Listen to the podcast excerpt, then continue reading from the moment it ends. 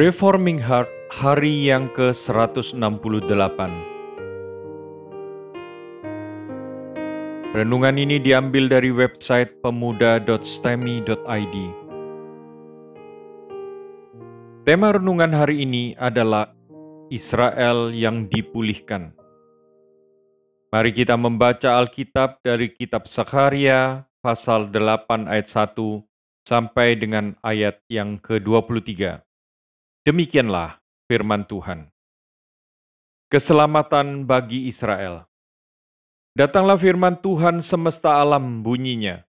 Beginilah firman Tuhan semesta alam, aku berusaha untuk Sion dengan kegiatan yang besar dan dengan kehangatan amarah yang besar. Beginilah firman Tuhan, aku akan kembali ke Sion dan akan diam di tengah-tengah Yerusalem. Yerusalem akan disebut kota setia, dan gunung Tuhan semesta alam akan disebut Gunung Kudus. Beginilah firman Tuhan semesta alam, akan ada lagi kakek-kakek dan nenek-nenek duduk di jalan-jalan Yerusalem, masing-masing memegang tongkat karena lanjut usianya. Dan jalan kota itu akan penuh dengan anak laki-laki dan anak perempuan yang bermain-main di situ. Beginilah firman Tuhan semesta alam, kalau pada waktu itu sia-sia bangsa ini menganggap hal itu ajaib, apakah aku akan menganggapnya ajaib? Demikianlah firman Tuhan semesta alam. Beginilah firman Tuhan semesta alam. Sesungguhnya aku menyelamatkan umatku dari tempat terbitnya matahari sampai kepada tempat terbenamnya. Dan aku akan membawa mereka pulang, supaya mereka diam di tengah-tengah Yerusalem. Maka mereka akan menjadi umatku, dan aku akan menjadi Allah mereka dalam kesetiaan dan kebenaran. Beginilah firman Tuhan semesta alam, kuatkanlah hatimu, hai orang-orang yang selama ini telah mendengar firman ini, yang diucapkan para nabi, sejak dasar rumah Tuhan semesta alam diletakkan untuk mendirikan bait suci itu. Sebab sebelum waktu itu, tidak ada rejeki bagi manusia, juga tidak bagi binatang, dan karena musuh tidak ada keamanan bagi orang yang keluar dan bagi orang yang masuk. Lagi pula aku membuat manusia semua bertengkar. Tetapi sekarang, aku tidak lagi seperti waktu dahulu terhadap sisa-sisa bangsa ini. Demikianlah firman Tuhan semesta alam. Melainkan aku akan menabur damai sejahtera, maka pohon anggur akan memberi buahnya dan tanah akan memberi hasilnya, dan langit akan memberi air embunnya. Aku akan memberi semuanya itu kepada sisa-sisa bangsa ini sebagai miliknya. Dan kalau dahulu kamu telah menjadi kutuk di antara bangsa-bangsa, hai kaum Yehuda dan kaum Israel, maka sekarang aku akan menyelamatkan kamu, sehingga kamu menjadi berkat. Janganlah takut, kuatkanlah hatimu, sebab beginilah firman Tuhan semesta alam, kalau dahulu aku telah bermaksud mendatangkan malapetaka kepada kamu, ketika nenek moyangmu membuat aku murka, dan aku tidak menyesal firman Tuhan semesta alam, maka pada waktu ini aku kembali bermaksud berbuat baik kepada Yerusalem dan kepada kaum Yehuda. Janganlah takut. Inilah hal-hal yang harus kamu lakukan. Berkatalah benar seorang kepada yang lain, dan laksanakanlah hukum yang benar yang mendatangkan damai di pintu-pintu gerbangmu. Janganlah merancang kejahatan di dalam hatimu seorang terhadap yang lain, dan janganlah mencintai sumpah palsu, sebab semuanya itu kubenci. Demikianlah firman Tuhan. Datanglah firman Tuhan semesta alam kepadaku bunyinya. Beginilah firman Tuhan semesta alam. Waktu puasa dalam bulan yang keempat, dalam bulan yang kelima, dalam bulan yang ketujuh dan dalam bulan yang kesepuluh akan menjadi kegirangan dan sukacita dan menjadi waktu-waktu perayaan yang menggembirakan bagi kaum Yehuda. Maka cintailah kebenaran dan damai. Keselamatan bagi bangsa-bangsa. Beginilah firman Tuhan semesta alam. Masih akan datang lagi bangsa-bangsa dan penduduk banyak kota dan penduduk kota yang satu akan pergi kepada penduduk kota yang lain, mengatakan, Marilah kita pergi untuk melunakkan hati Tuhan dan mencari Tuhan semesta alam, kami pun akan pergi. Jadi banyak bangsa dan suku-suku bangsa yang kuat akan datang mencari Tuhan semesta alam di Yerusalem dan melunakkan hati Tuhan. Beginilah firman Tuhan semesta alam.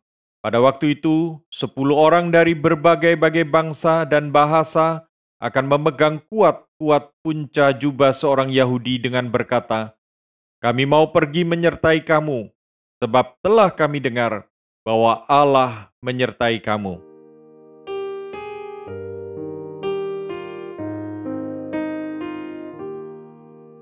Bacaan kita hari ini menggambarkan keadaan Israel yang dipulihkan.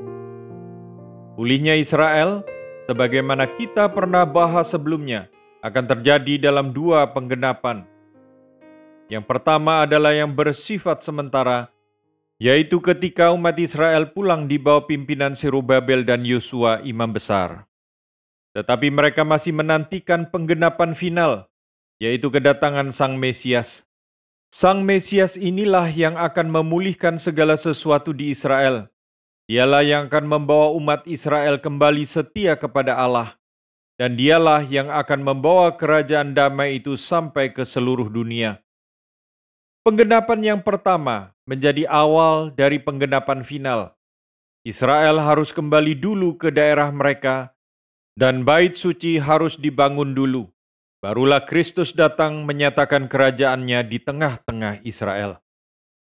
Ayat yang kedua, mengatakan bahwa yang akan bekerja giat untuk memulihkan kembali Israel adalah Tuhan sendiri. Dialah yang berusaha untuk Sion dengan kegiatan yang besar. Tuhan akan memulihkan mereka, bukan hanya secara fisik saja. Tuhan tidak hanya membuat mereka kembali ke daerah mereka dan membuat mereka memiliki kembali bait suci, tetapi Tuhan juga membuat hati mereka kembali kepada Tuhan. Tuhan membuat mereka menjadi setia, sehingga seluruh bangsa-bangsa akan melihat dedikasi Israel bagi Tuhan dan kesetiaan Tuhan yang mengasihi mereka. Di ayat yang ketiga, kesetiaan Tuhan akan menjadi nyata dengan usia panjang dari orang-orang Israel. Usia panjang tentu saja tidak berguna jika dihabiskan di pembuangan. Karena itu, di ayat 4 menggambarkan bahwa kesetiaan Tuhan terus menyertai orang Israel yang telah menjadi tua sekalipun. Damai sejahtera di Israel inilah yang Tuhan kerjakan dengan kegiatan yang besar, agar Sang Mesias dapat menyatakan pelayanannya di bumi ketika genap waktunya.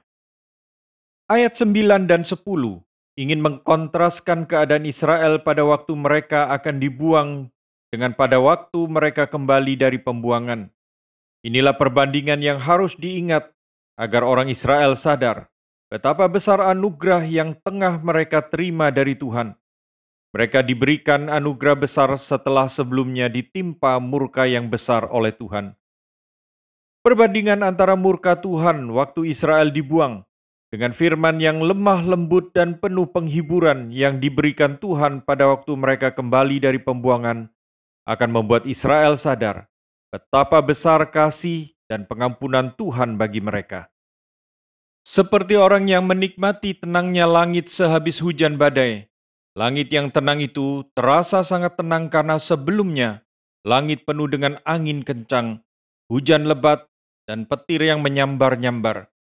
Demikian juga ketenangan firman Tuhan yang berbicara kepada mereka ketika mereka kembali dari pembuangan terasa sangat lembut jika dibandingkan dengan segala seruan murka Tuhan sebelum mereka dibuang. Tuhan bukan saja menjanjikan pemulihan bagi Israel, Dia juga menjanjikan kehidupan yang sejahtera dan penuh damai kepada Israel.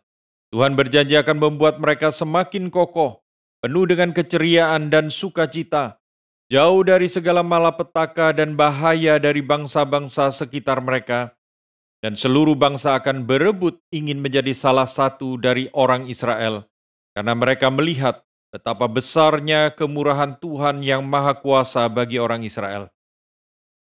Tetapi segala janji Tuhan itu bersyarat.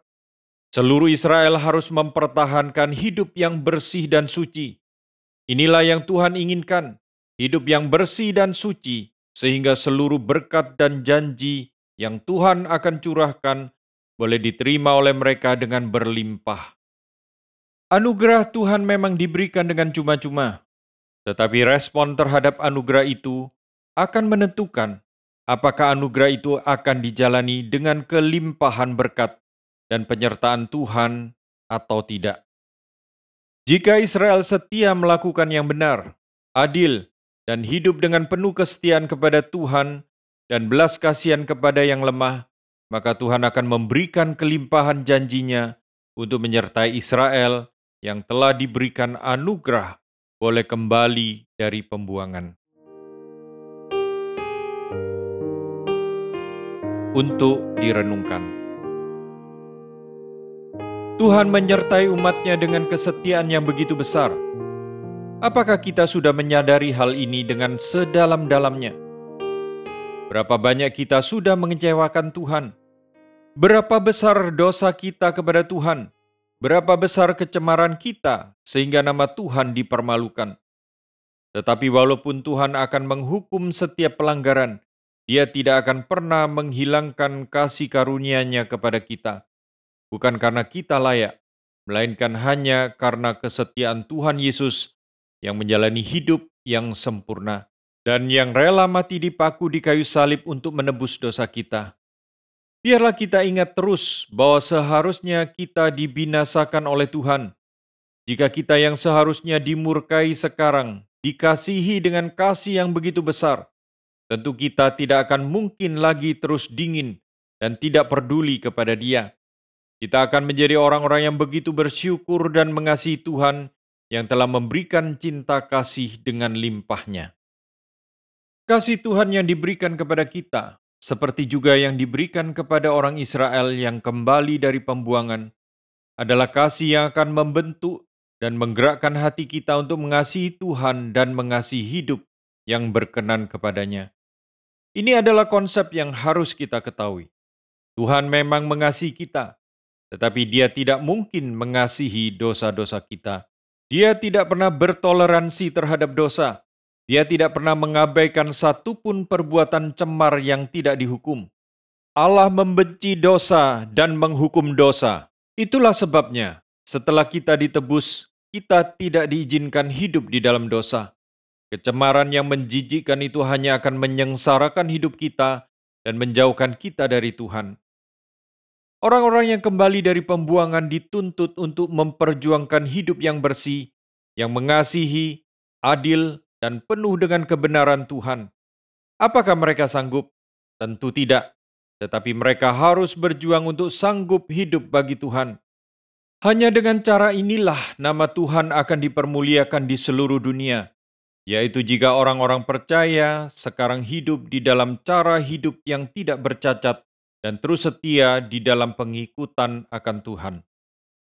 Ini pun berlaku bagi kita. Kita diharuskan untuk meninggalkan dosa. Kita tidak pernah boleh mentoleransi dosa. Tuhan akan menuntut kita semua satu demi satu dengan pimpinan rohnya yang kudus. Bimbingan Tuhan inilah yang akan membuat seorang bukan hanya mendapatkan anugerah keselamatan, tetapi juga mendapatkan anugerah hidup yang benar dan mempermuliakan nama Tuhan. Di dalam bagian akhir dikatakan bahwa bangsa-bangsa lain akan sangat rindu boleh mengikuti orang-orang Israel. Kerinduan ini didapat karena mereka melihat cara hidup orang Israel yang tidak bercacat, penuh dengan kebenaran dan komitmen kepada Tuhan.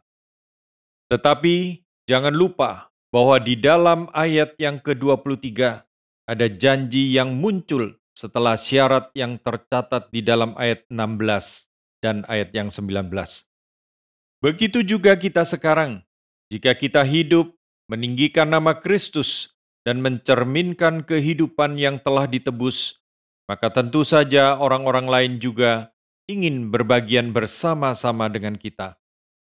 Tetapi jika kita tidak menjalankan syaratnya, bagaimana mungkin janji yang bersyarat di dalam ayat yang ke-23 dapat kita miliki. Kita berdoa, Tuhan, kami bersyukur oleh karena cinta kasih-Mu kepada kami. Kami bersyukur dan juga memohon supaya Tuhan berkenan memperbaharui hati kami dengan semangat dan kerinduan yang sejati untuk hidup bagi Tuhan. Kami rindu jika masih ada sisa-sisa kecemaran dan sisa-sisa keberdosaan kami, biarlah Tuhan berkenan membersihkan sama sekali. Jangan biarkan kami ya Tuhan mempermalukan nama Tuhan.